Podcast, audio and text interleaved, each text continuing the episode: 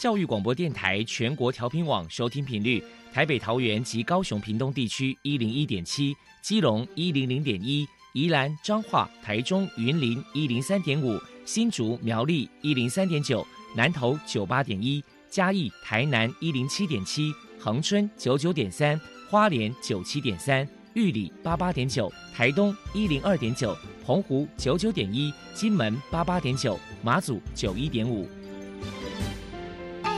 爱是包容，爱是牺牲，爱是分享，爱是服务。因为爱，特殊教育充满了无限的可能。用爱关怀身心障碍同学的未来，用心倾听资赋优异子女的心声。欢迎老师、家长、同学们，大家一起加入特别的爱这个大家庭。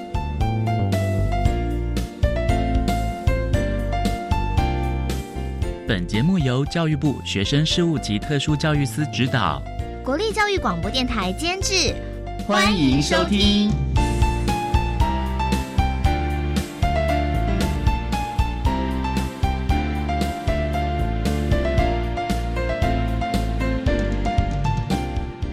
因为爱，我们在空中相会，欢迎您再度收听特别的爱，我是小莹。这个节目在每个星期六和星期天的十六点零五分到十七点播出。今天节目将为您探讨有关于学习障碍的相关议题。首先，在“爱的小百科”单元里头，波波将为你安排大树抱抱单元，为您邀请台北市学习障碍者家长协会的周小伟理事为大家分享学障儿家长的教养经验，提供大家可以做参考。另外，今天的主题专访为你安排的是《爱的随身听》，为你邀请获得一百一十一年教育部优良特殊教育人员荣耀的台东县台东市丰年国民小学教导处的蔡佩金主任，为大家分享寻觅最优势的轻师生互动方式，谈学习障碍学生教学的策略以及轻师互动的经验，希望提供大家可以做参考。节目最后为你安排的是爱的加油站，为你邀请国立东华大学资源教室的王祥伟老师为大家加油打气喽。好，那么开始为您进行今天特别的爱第一部分，由波波为大家安排大树抱抱单元。大树抱抱，特殊儿的父母辛苦喽！我们将邀请家长分享教养的技巧、情绪舒压、夫妻沟通。家庭相处，甚至面对异样眼光的调试之道。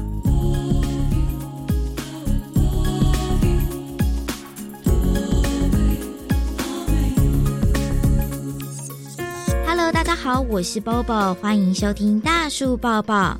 今天我们特别邀请到台北市学习障碍者家长协会的家长成员周小伟女士来到节目现场，跟大家分享学障儿的家长教养经验谈。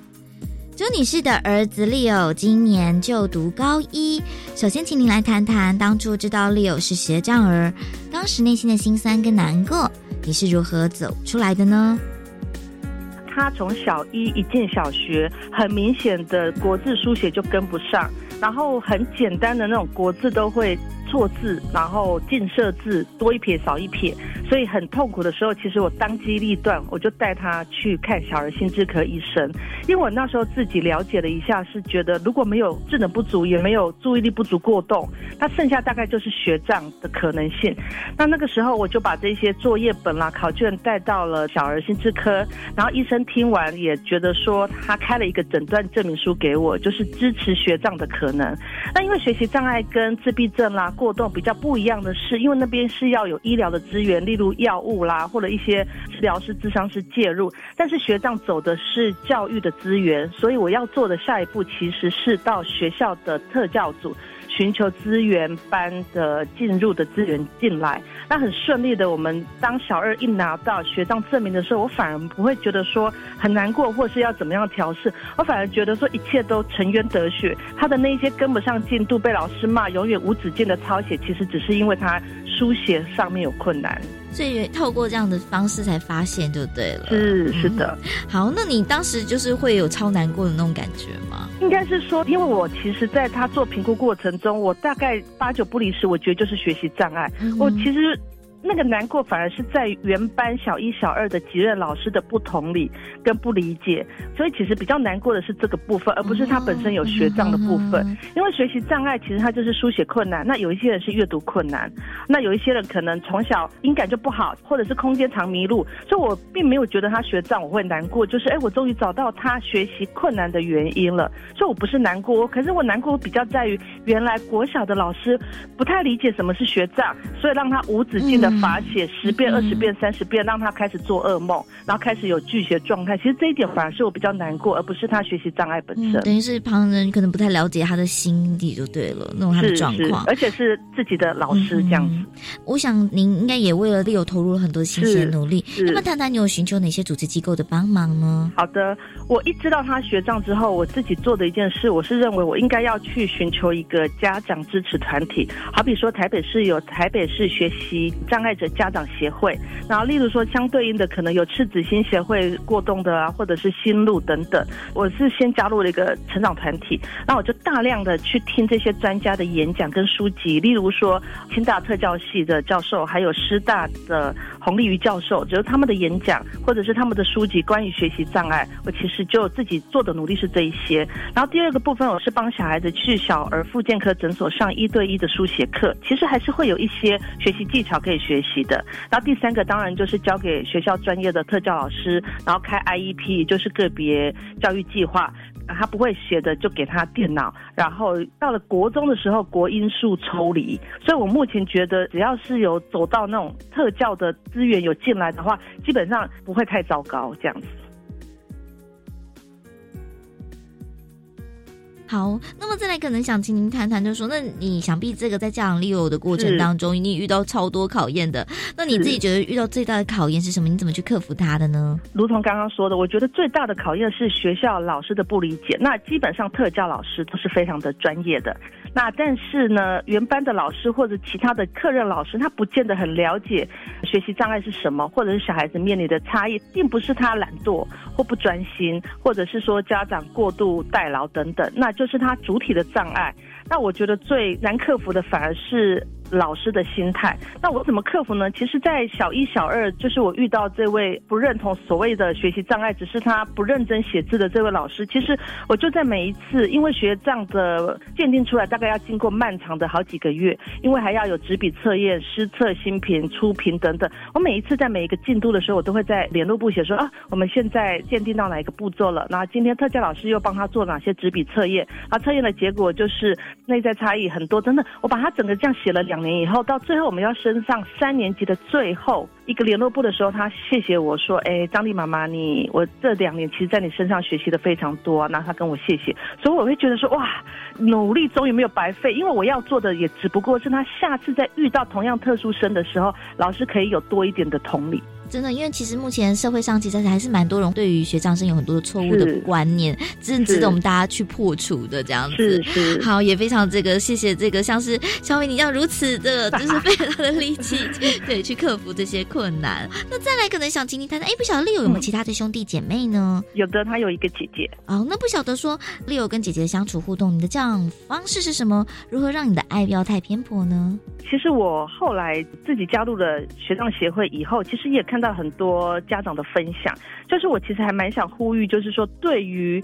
它有个专有名词，就特殊生的兄弟姐妹叫特殊手足。其实网络上有很多关于特殊手足的文章跟教养，甚至有一些专门的论文。其实那一些特殊手足常常是被忽略、被父母的关爱牺牲的那一个。所以我其实蛮自己警觉，我不要在这一块太把姐姐的需求放弃。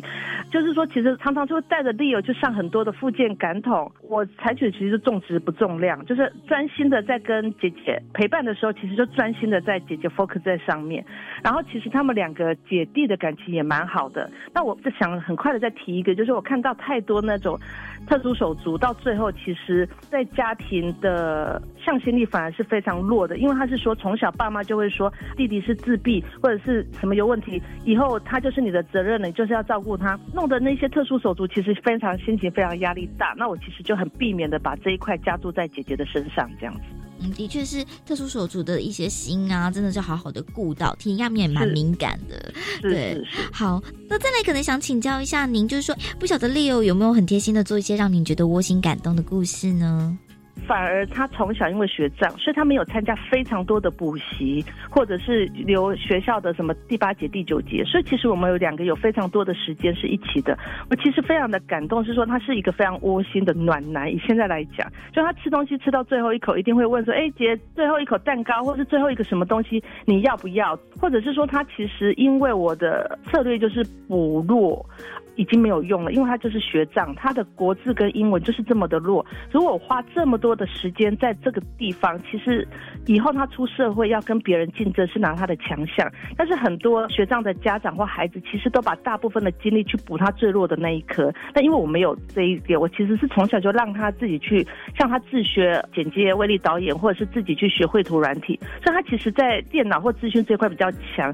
那所以比较窝心的是，有一次我进来在学期末，在他书包里面。看到两个老师的礼物，哎，竟然是因为他国音数是抽离的，他并没有在原班上英文文课，可是英文老师还送他一盒巧克力。那原来教室的那个投影设备非常的不好使用，他每一次都帮同学把那些机器设备线跟老师的电脑都接好以后，他才跑去资源班上英文课。所以英文老师就谢谢他。然后第二个老师是因为他是视艺老小老师，视觉艺术小老师，然后老师也是说他也没有看过这么贴心的孩子，每次都把所有的教具教材都整理好。搬过去教室，然后好了以后再复原，所以我会觉得他其实是一个非常温暖的孩子，真的是暖男一个耶，很贴心。好，那最后可能想请您来跟大家分享，如果说家里面有学障儿的话，要不要给一些家长一些鼓励的话呢？好的，啊，我其实还是再强调一个，请家长加入那个支持团体，因为你所遇到的，其实别人都遇到了，那也许有一些很好的经验跟解答。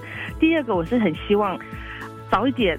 知道说你的孩子的主要障碍在哪里？好比说我的孩子是国音数这边会有困难，所以我就会跟他说：人生不是只有国音数，你应该把大部分的时间拿来你最专心、最擅长的事情。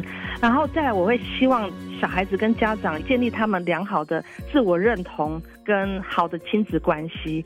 然后最后，我还是很希望不要拿他的障碍来惩罚他，就是他如果功课不好，你就不要拿说功课不好就怎么样。因为我今天如果是一个听损的孩子，我们也不会故意讲小声让他来测试，所以我觉得我自己是因为把这些大原则都做好了以后，我其实觉得他真的没有跟一般的孩子有什么不一样。他其实甚至因为好人缘，在班上也被选为模范生。所以我鼓励这些学障孩子的家长，他今天的弱项是什么，你就给他那个辅具，好比说报读语音报读，因为他是阅读障碍。那如果他像我儿子一样是书写障碍，那很有简单，你就给他电脑打字。那如果他是数理运算有障碍，你其实就给他计算机。基本上只要这些都给他，他就像我们近视一样，我们给他眼镜，我们其实就看得清楚。所以其实真的没有那么的辛苦。非常谢谢台北市学习障碍者家长协会的家长成员周小伟女士接受我们的访问。现在我们就把节目现场交还给主持人小莹。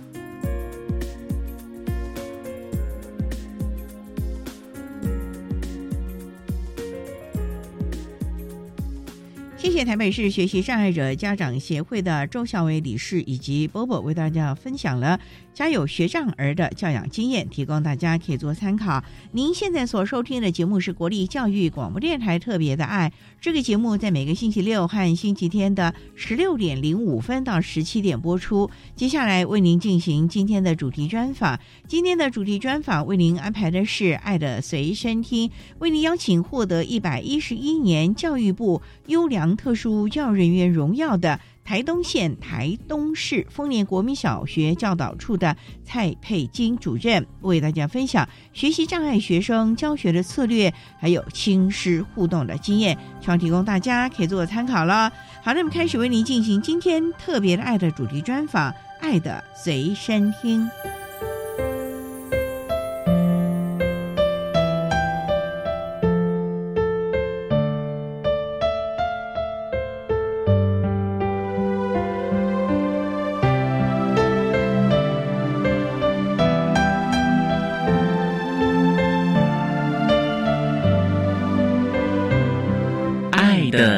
身听。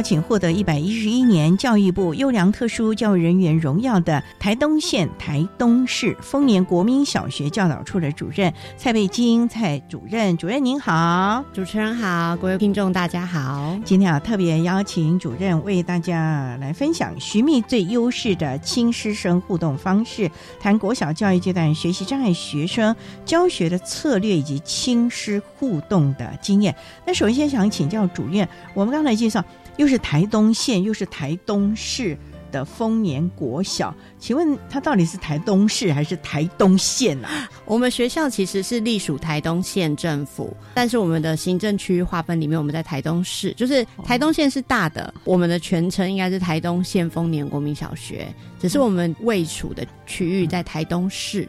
那我们学校其实是在台东市的市郊，很边边，郊到哪边去了？呃，就是到市区大概也要五到十分钟的车程。虽然我们学校在台九线上，但是我们的学生数算比较少的学校，我们全校只有七十七位学生，这么少啊？六个年级耶？对，但是我们的特殊生有二十位。是因为文化刺激不利吗？我们学校是一个蛮特别的区域，就是它其实多族群，它也不完全是部落型的学校。可是它因为就在市郊，所以会有一些可能经济比较弱势或者是比较弱势的家庭会在那边定居。所以我们学校经济弱势也占百分之四十。社区资源、社会资源就要靠学校来引进了。对，所以我们学校在社区其实扮演蛮重要的角色，因为家长的家庭功。能能还有经济的支持都是比较不够的。那附近也没什么观光景点吗？没有特别的观光景点。家长都靠什么生活啊？我们学校的家长主要是打临时工，或者是有一些务农。这几年，因为我们学校那边的新兴社区有盖了一些新的建案，因为在市郊，因为现在房子越来越贵，所以大家住到市郊去，所以开始有出现一些社经地位稍微好一点点的家庭，那可能就会是军人、公务人员和教育人员很少会选择我们学校。通常住我们社区，可能还是会转学区，去到更市区的学校。因为其实台东是除了市中心几个是管制学校以外，大部分其实都没有额满，所以只要转户籍，很多人会离开，不会在居住地附近的学校。再加上我们学校的国中学区比较不是市中心的学校，所以当他的学区国中被划分在市郊的学校之后，就越来越多家长会把学区先迁到市区，为了让小孩以后可以念市区的学校。不过主任啊，您虽然这么说，全校这么少学生，特殊生就这么多，可是我知道最近这几年来啊，我们丰年国小每年都最少是一位老师获得了优良特殊教育人员这样的荣耀，这在全国评比甄选方面那是很难得的耶。我们学校其实只有两位特教老师，就是我的搭档在去年获奖，然后今年我获奖。因为我们很多事也一起做，我们也累积了一些经验。那我们学校在近两次的特殊教育评鉴，我们的分数台东县大概前几名，可见就是老师非常的用心，在教学或者是班级经营上面，希望让孩子们。虽然因为可能家庭比较弱势，可是起码在学校这个学习的场域当中，能够获得他应该有的资源。我想这也是你和另外那位方老师对你们共同的心愿喽。对我跟方老师，其实我们两个是很合拍的伙伴。我们两个都觉得没关系，家长不做，那我们做。所以我们两个其实很多事情很幸运，因为其实，在资源班、特殊教育类型的班级是都是两位老师。对，如果遇到不合拍的伙伴，有时候其实做起来很吃力。然后我们两个很合拍，所以很多事我们两个一个人说要做，另外一个就好，然后两个人就会一起齐头并进。我觉得这个是你们。当初投入教育工作的最大初心以及这份热情了啊！您和方老师这样的心情和表现，就让我想到我小时候，那已经大概是五十多年前，那时候的老师对学生的态度，我觉得你们就是他们当年那份的呈现了。所以我觉得教育真的是永远让人觉得是翻转人生以及给孩子最重要的温暖的部分了啊！我们很努力。那稍待，我们再请获得一百一十一年教育部优良特殊教育人员荣耀的台东县台东市丰年国民小学教导处的主任蔡培金蔡主任，再为大家分享针对我们国小学习障碍的学生，丰年国小如何提供相关的支持服务，还有教学的策略喽。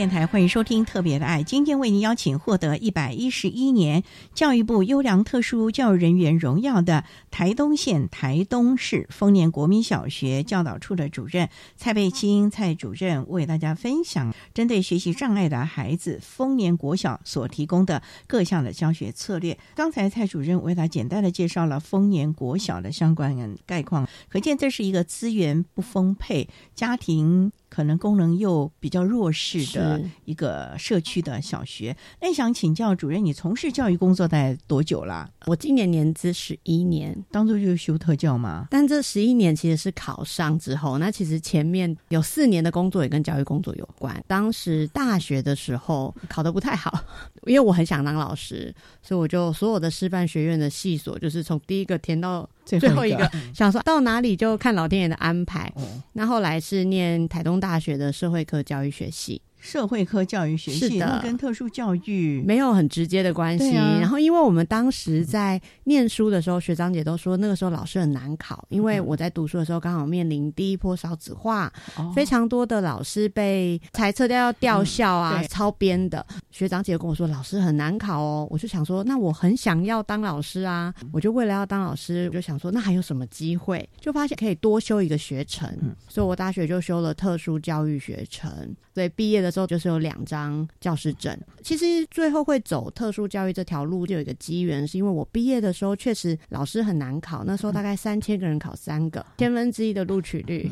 我运气还不错，是我就跟着我大学的恩师，现在台东大学特教系的曾世杰教授，还有教育系的陈淑丽老师，他们两个都是我的恩师。当时他们开发了一个台东教学研发中心，做教材的开发，那我就跟着他们一起工作四年。这四年其实，因为我们主要在做的是补救教学，研发一些教学策略啊，做教学实验。做了四年之后，刚好那时候开始有比较多的缺额，我就想有机会回到我自己梦想中的工作，就准备考试。其实运气真的很好，我就只准备半年就考上了。因为分发到丰年了吗？对，因为我当时考上的时候就是第一名，所以就选丰年国小作为我的服务的学校。所以就留在了台东了。是，其实你不是台东当地人呐。不是，我是台北人，很遥远。对，所以爸爸妈妈其实很舍不得。但是我当时就跟他们说，我就是师院，我一定要念。爸爸妈妈就跟我说，叫我重考。我说我不要，不想浪费一年。对啊，因为其实是师院，我有考上师院，我就觉得哎，还是可以有机会完成我的梦梦想。所以我就觉得说没关系，我念也不知道以后会待在哪里嘛。那后来是因为在台东待读书了四年，真的是很喜欢这里的地方。然后我们也在这里做很多服务的社团啊，各式各样的参与。那因为我们社教系也有很多走茶社区的机会，所以其实我有蛮多走到台东偏乡的经验。那这些经验其实让我觉得我很想要。做一点什么？我觉得台北不缺我一个年轻人，可是感觉台东好像多一个年轻人更有机会，所以那时候就刚好遇到我先生也想要留在台东，我们就一起留下来为这里的孩子努力。我们知道主任的先生也为台东的教育啊，尤其棒球啊。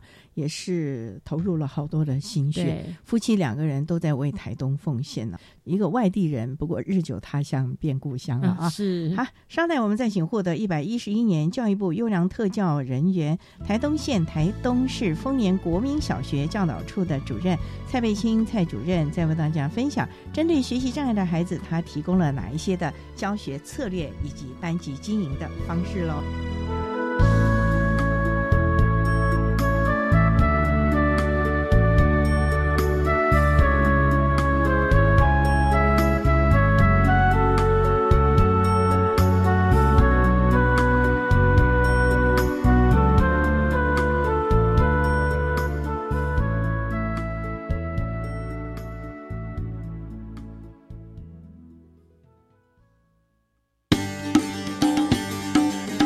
你是不是很久没有到博物馆去了？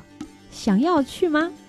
就让幸福联合国的主持人跟着广播去游学的活动，带你到国立台湾博物馆参观百年对话特展，在五月十八号上午十点到十二点，有导览也有 DIY 活动，赶快到国立教育广播电台的网页报名参加吧，等你哦。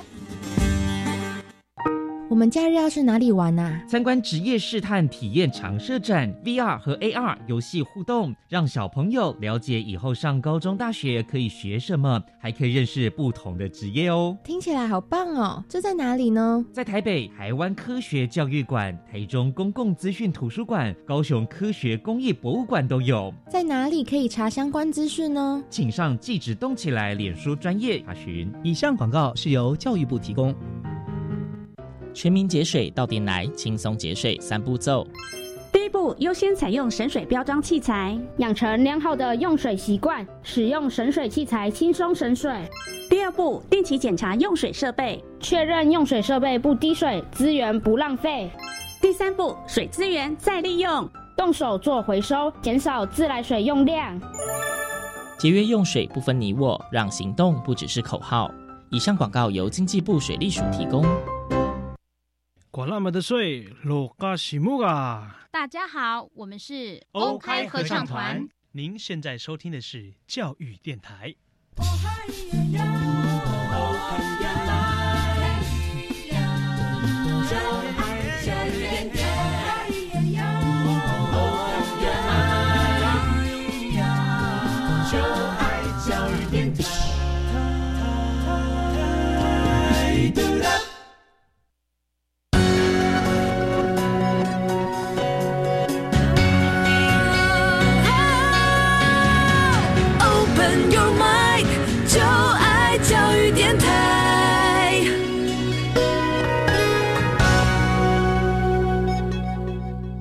电台欢迎收听《特别的爱》这个节目，是在每个星期六和星期天的十六点零五分到十七点播出。今天为您邀请获得一百一十一年教育部优良特殊教育人员荣耀的台东县台东市丰年国民小学教导处的主任蔡佩金蔡主任，为大家分享针对学习障碍的孩子，蔡老师还有丰年国小提供了哪一些的学习策略啊？那刚才在节目的第一部分，蔡主任为大家简单的介绍了丰年国小的概况，以及您个人从事教育工作留在台东奉献的心得。针对学障的孩子，您又讲了我们这边的孩子家庭都比较弱势，是，所以会不会因为文化刺激不利，所以才有的学障呢？这个部分很难完全的。排除文化刺激对小孩学习的成果的影响，多多少少一定有。当我们在做学习障碍鉴定的时候，其实我们还是会评估这个小朋友接受了多久的。教育，那他在这个教育的过程中，他参与的情况、动机怎么样，效果怎么样？这些被鉴定为学障的孩子，他们确实都是可能有稳定的上学啊，很努力，也至少该在学校的时候都有认真。可是某些部分就会很明显的还是显得很吃力。所以，虽然我们的小朋友他们各方面的表现难免会受到文化刺激的影响。但他们被鉴定为学障生，基本上是已经排除了文化主要的因素，他应该还有其他内在的因素影响了他整个学习的表现。那丰年国小学长孩子大概有多少啊？我们学校大概十二位学长生，两位老师要负责辅导。对，我们有二十个孩子是两个老师分。那针对学障的孩子，因为我们知道，听说读写算是非常的多元啊，尤其国小教育阶段，其实算是启蒙，又是未来国中和高中啊非常重要的一个奠基。那你要怎么样帮助孩子们？可能他一开学注音符号也不会，基本的就是数学概念也不行。光这两科，那是未来的一个很重要学科。你要怎么样来协助孩子呢？因为既然讲的是资源班，他一定在原班就读嘛，偶尔才会来这里跟你见个面、打个招呼啊。是，你要在这个有限的时间，赶快帮他。找到优势学习策略是主持人真的非常了解我们特殊教育的现况，就是小朋友其实，在国小教育阶段必须把国语跟数学很多基本的能力养成。因为这样，所以我们在排课上，我们学校很棒，就是资源班都是优先排课，就会盘点我们学校所有的小孩子有哪些。的需求在国语、数学的需要是比较大的，我们就会做全抽离式的课程，所以可能会是一个礼拜有五节要到资源班来上国语课，或一个礼拜有四节会到资源班来上数学课。那这种全抽离的方式，我们就可以因应学生的能力做教材的调整和选择。因为这些课排完之后，我们还会有一些零星的时段，我们就会用特殊需求类型的课程来补足小朋友学习上面的需求。我们学校因为六个年级嘛，通常大概有三到四个年级会全抽离，所以我们的教学负重其实蛮重的，因为我们一个人可能要上三到四个主科，会有跨年级，还要上其他特殊需求的课程。我们通常在一二年级的时候比较不会做抽离的服务，是有一个原因，一二年级的小朋友他们的口语刺激量。和语汇的刺激量是很重要的。如果他一二年级就被抽离到资源班，会减少他跟同才在上国语课听到那些词汇啊，同学可能会造出比较多的词，或者是造出比较长的句子，那个量反而会减少。我们就会尽量用外加的课程，外加我们有时候就是下午外加，有时候是早自习外加，这样比较好啦。对，等于是增加他的学习时数的方式。到了三年级，如果他真的明显的在班上比较跟不上，我们就会用抽离的方式来提供服务。通常抽离就会像主持人刚所提的，孩子在一刚开始，特别是语文，建立他们基础的识字能力非常重要。所以我们这几年发展了一系列识字的教材，包含部件的教学，会先让孩子认识字的结构，原来有分上下，有分左右，有分。包围字，认识字完的结构之后呢，我们就会开始部件教学，或者是以义化式字。部件教学我们有一系列的学习单，就是让孩子知道说，哦，原来只要足部件都会跟脚的动作有关。那我们就会让他去找哪些字有足部件，他要去想为什么这个字会跟足部件有关。我们会用一些图像帮助他。意义化式字也对我们的小孩帮助很大。所谓意义化是，意义化识字就例如说“睡觉”的“睡”这个字是不是木部？加垂下来的垂，我们就会想一个口诀，叫做“眼睛垂下来就睡着了”。眼睛就用目部件来代替“垂”这个字，它的音跟形都会在这个口诀里。所以小朋友如果他可以把这个字连接成看到“睡”这个字，他就知道眼睛垂下来就是睡着了。那他就把那个字的形木加垂在口诀里出现，意思也出现了，音也出现了。因为有“睡”的这个音，所以我们就会帮每个字想类似这样。那有的时候，这个一一化式字会搭配图像，透过图像的方式或者是口诀上的意义，帮助孩子对这个抽象的文字符号。产生一些故事性的连结，或者是部件本身意义的连结，他们就比较容易记住这些字。所以，像我们有一些小朋友，他们是学长，刚开始真的认字很困难，可是透过部件教学，其实很多学长生蛮聪明的。对，那当他有了这个策略跟方法之后，他们可以成功的听写，本来是那种三四十分，进步到八九十分。孩子自信心就会增强对，因为他发现原来我可以听写，虽然他们识字的困难或写字的困难，可能在写篇章或写句子的时候还是会显现，可是他在基本生字的认写的过程，他就会至少学习的最基础的那个成就感是有的。那有些孩子他到写字没办法过渡，他至少可以认。那他们如果可以认的话，诶，他会发现我认的字越来越多，我就有机会读。因为当他都不会认的时候，他读是很困难、很吃力的。所以，我们也有小朋友刚开始进来，什么字都不认得。四年级的时候，我带他都是先用基本的、很简单的部件文去认识字。到六年级的时候，我教到他已经可以读六年级的原班课文了。哇，就是循序渐进的。然后，你真的就是看到孩子的改变。对自己有信心，那个脸上的光芒都不一样。没错，小孩发现自己可以读，然后以前数学题目一个字都看不懂，哎，到后来是可以自己把题目念出来。虽然还是有一些字不会，但是那个进步会让他感受到原来学习是有成果的。不会觉得说啊，我就是每天被逼着做这件事，他也会有这个学习的动力。对对。问了老师，我听到你们啊创造这些口诀啊，我突然间就想到，我们现在有所谓的文化创意啊，特教老师好像在这个部分都挺会做这种文创啊，以及说的很有意义的那个故事，这不就是文创的雏形吗？啊，好，我们稍待要再请获得一百一十一年教育部优良特殊教育人员荣耀的台东县台东是丰年国民小学教导处的蔡卫星主任，在为大家分享针对学障的孩子，蔡主任如何提供相关的学习策略喽。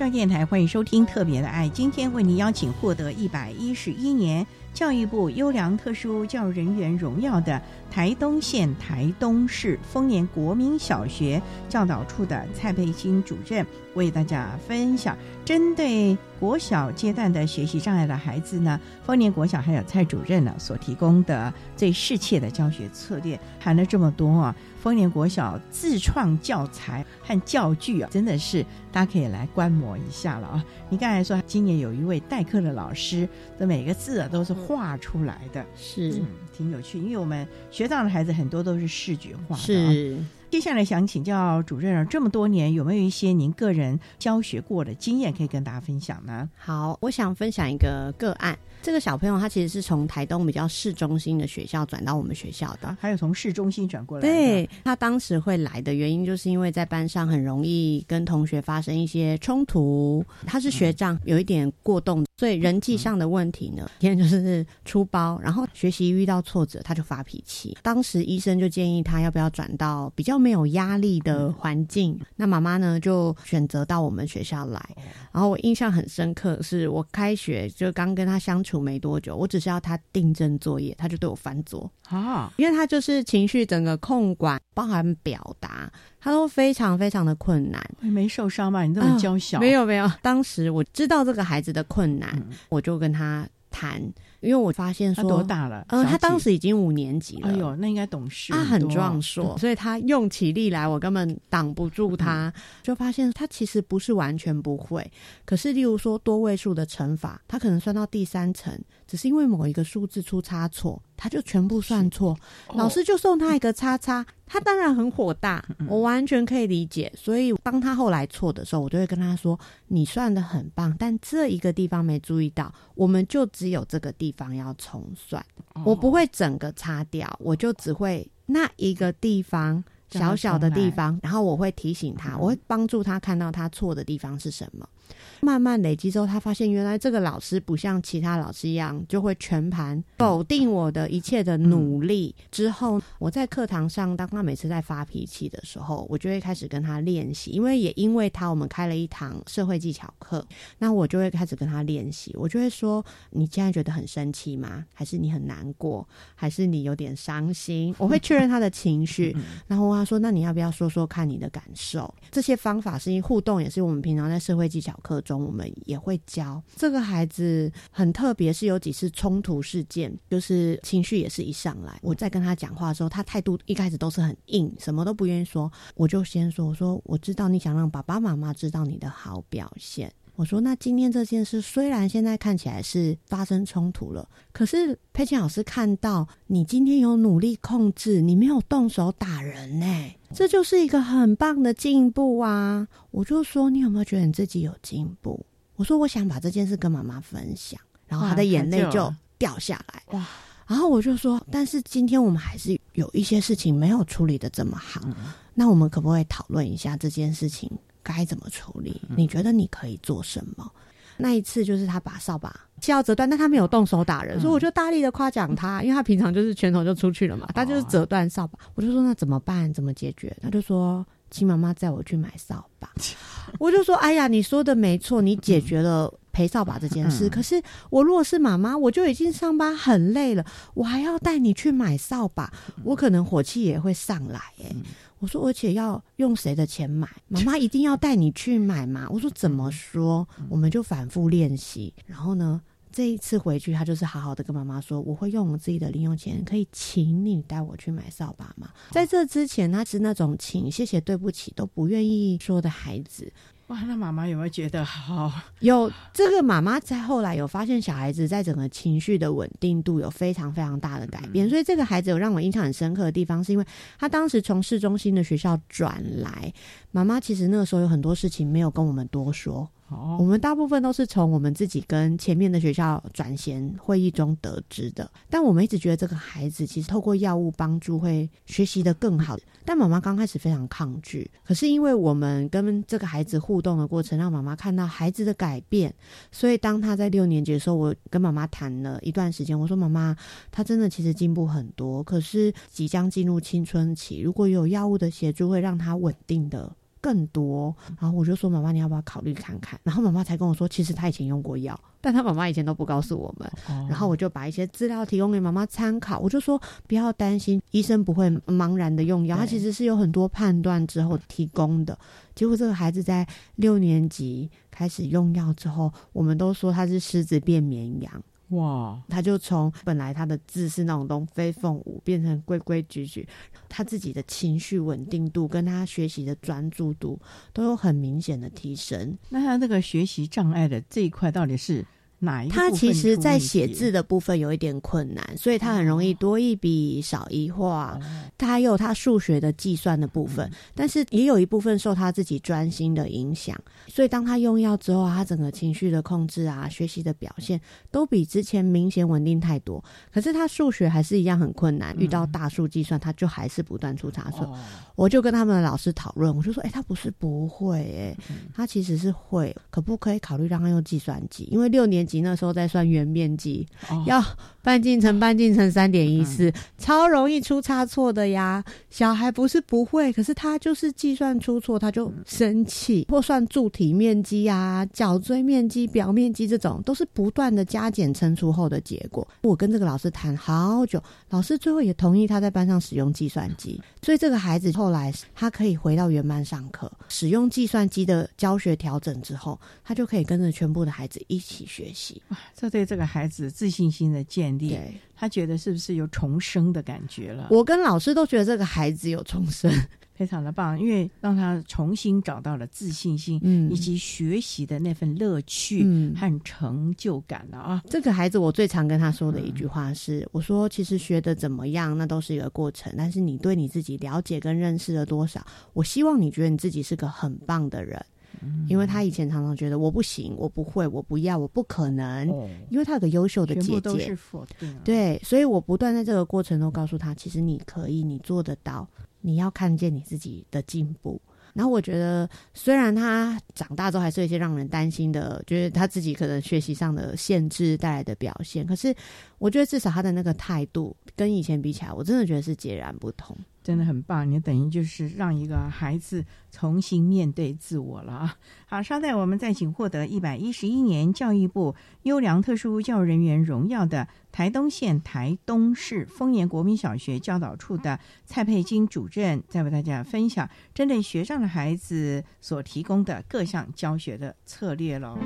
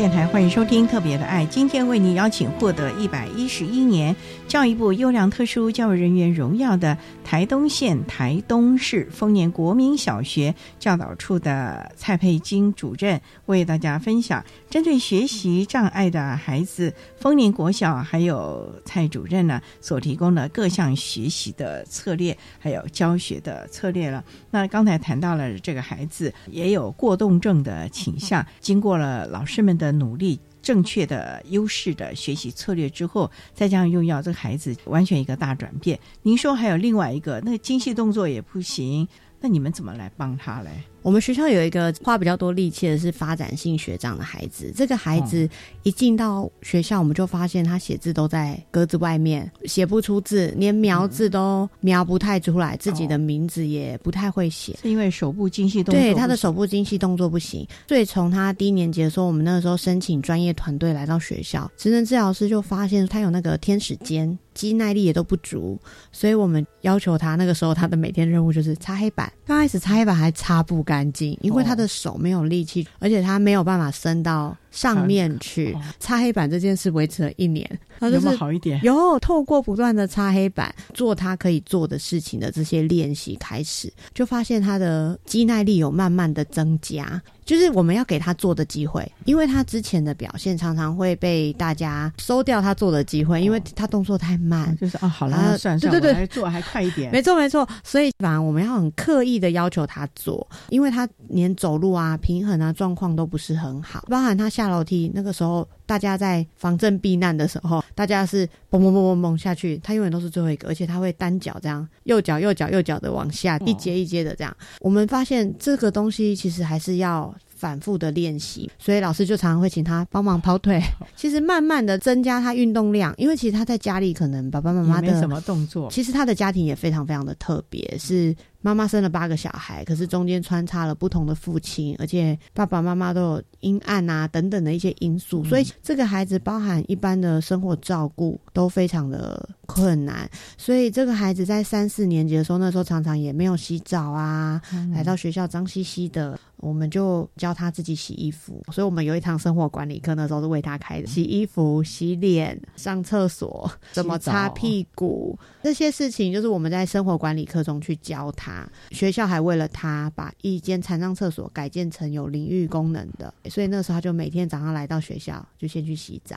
洗完澡就自己洗衣服，洗完衣服就晒在教室，老师就帮他募集干净的衣服。我们从他自信心的建立开始，让他慢慢的要求他学习，是因为我们发现他这个发展性的学障造成他写不出来，说不清楚。然后动作就是跟不上大家，可是其实他可以理解，所以他那个时候在三年级，曾经就有一次让我们意外的表现，因为我们考试，因为他写有困难，认字有困难，所以我们当时啊就是用报读的，结果他竟然考了全班最高分，我们以为只是一次的意外，结果后来发现四年级、五年级他都有非常多次国语、社会和自然这种科目，因为选择题，他可以在报读之后考到班上的那种前三个、前五个。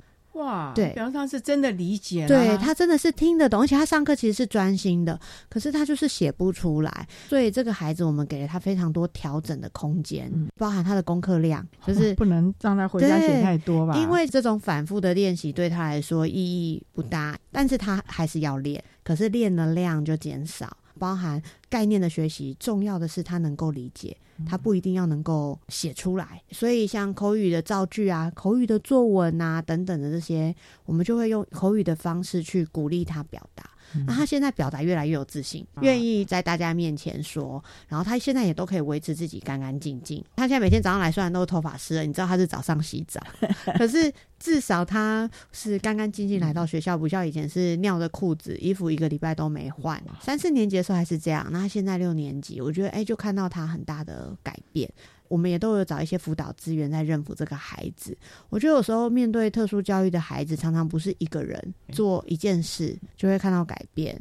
其实这个孩子是导师也很努力，认辅的老师也很努力，我们旁边的老师也都一起，包含特教老师，所有行政也都花了蛮多力气在支持这个孩子。也就是说，整个学校的系统特别抽出了人力来关注这个孩子，协助他，起码要在学校。这个场域、这个环境当中，能够让他快乐的学习，而且能够看到学习的成效，以此来建立他的自信心以及学习和面对未来的勇气了。对，我觉得孩子需要知道他是可以的，这件事很重要。他要能够想说，那遇到困难我要怎么解决，这也很重要。所以，我们也许没有办法帮孩子瞬间变得功课很好，可是我们不断在这个过程中，想要让他意识到，说我可以，虽然我有一些困难，但我可以，我做得到。那我可以用什么方法做得到？我可以这个事情，就让他重燃信心，也让他对于未来是有动力的啊。是，所以呢，学习障碍只要找到了正确的方法、适合的方法，孩子仍然可以展现。他的优势能力的啊，这样的一个经验也提供大家可以做个参考。那今天呢，也非常的谢谢获得一百一十一年教育部优良特殊教育人员荣耀的台东县台东市丰年国民小学教导处的蔡佩金主任，为大家分享了在国小教育阶段呢，丰年国小还有蔡佩金主任呢，针对我们学习障碍的孩子所提供的。各项的支持服务，还有教学的策略了，提供大家可以做参考。那今天也非常谢谢蔡主任的分享，谢谢你主任，谢谢谢谢。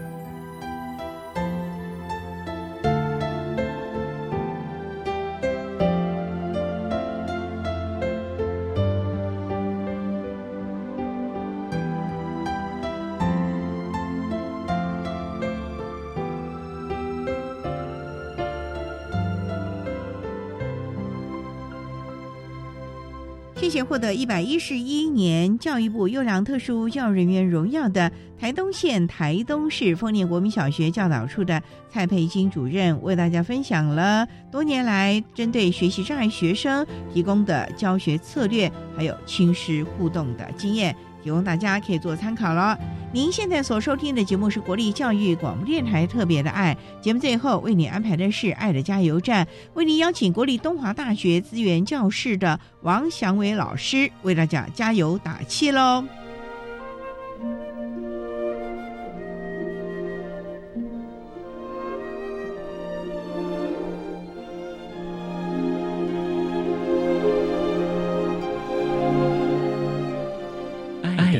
加油站。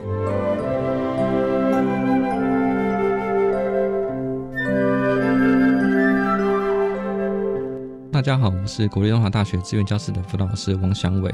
针对高等教育的学习障碍学生，我有一些想要跟大家鼓励跟勉励的话。觉得很多时候人生都会遇到挫折，不管是在学习上或是生活上，其实这些挫折就像是我们在暗夜中在摸索一样。那虽然说很多时候你晚上看不清楚，或是说你没有一个很明确的标的物告诉你说该怎么走，但我觉得只要你愿意往前走，只要走得够久，就会迎来天明。签名之后，你就会发现一个崭新的未来。这个未来是会值得你花上很多时间去前进跟努力的目标。那我也希望大家，如果遇到困难的话，千万要想着，只要往前走就可以看到未来，只要往前走就可以看到前面有一番很明亮的地方可以指引你的道路。谢谢大家。